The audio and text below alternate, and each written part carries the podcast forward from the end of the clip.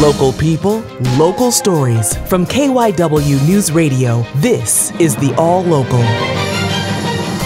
From the KYW News Radio studios, I'm David Ash, and here's what's happening.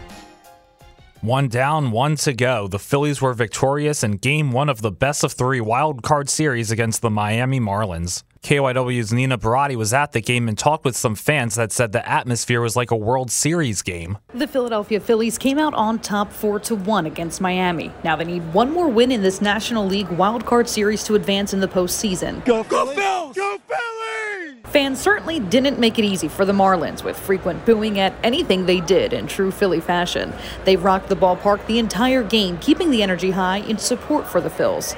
Sam and Elena from Delco were feeling great after the game. Oh my God, you could feel it even before you got here. I feel like it was just building up even before then. 45,000 people in the same place cheering for the same team is just, there's nothing like it. It's unreal. It was electric. It was awesome. Yeah. And fans were pleased at how the players played. Listen, we pitched well, we hit well, everybody looked good, everybody executed. Hey, I think these guys are hungry, man, and I think these guys are ready to take this thing home. The Phillies face the Marlins again Wednesday night, same time at 8:08, and we can expect they'll bring that excitement, energy, and electricity back as the series goes on. In South Philly, Nina Barati, KYW News Radio, 1039 FM. Aaron Nola will be the Phil starter tonight for Game 2, and the Miami Marlins will use lefty Braxton Garrett.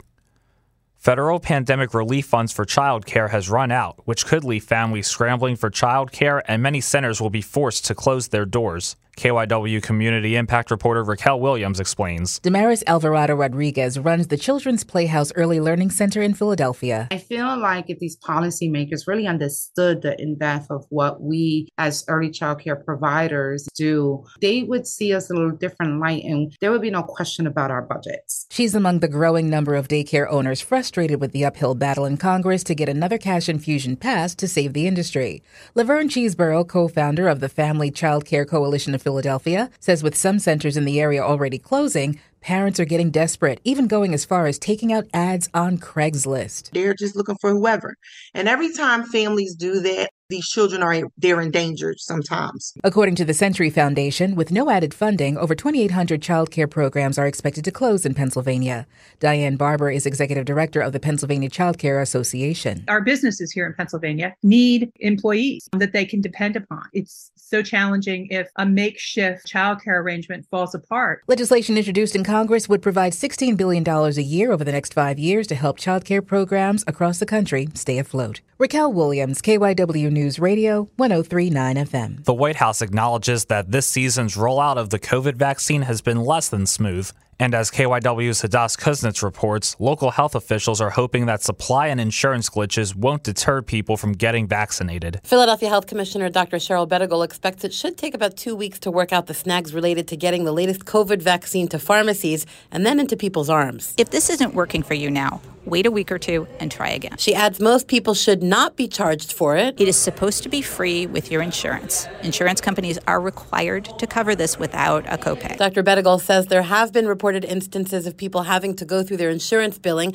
after getting accidentally charged for this year's COVID vaccine, and it can get expensive. 130, I think, on average. Might be 110. The development funded entirely with federal resources.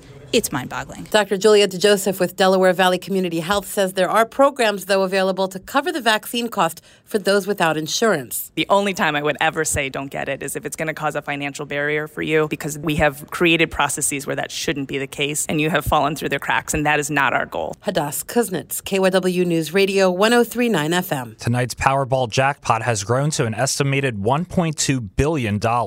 People all over the country, including right here in Philadelphia, have lottery fever, as we hear from KYW's Connor Barcon. Susan Ross from South Philly drives for ride hailing companies and hadn't bought a ticket yet, but she was planning on it. I have cash, but I had a 20, and I didn't want to spend more than just a couple of dollars. She said she was going to pick some up later, but after we spoke with her, I went in and got change and bought a couple tickets. And just like that, $4 later, she has two chances to win life changing money. The odds may be against her, but Rob Dowse from Langhorne says someone has to win eventually. My mom used to tell me you only need one ticket to win. So if your luck's there, it's there. Ross says if she does win, she plans to share the wealth with her loved ones and retire. I'm going to buy my daughter's houses, pay off their student loans, pay off my tax bill and quit driving for Uber and Lyft. A ticket sold in Sussex County, Delaware is worth $1 million after matching everything but the Powerball in Monday night's drawing. Connor Barkon, KYW News Radio, 1039 FM. That's the All Local. I'm David Ash. Listen live anytime on the Audacy app and on your smart speaker. Just say play KYW News Radio.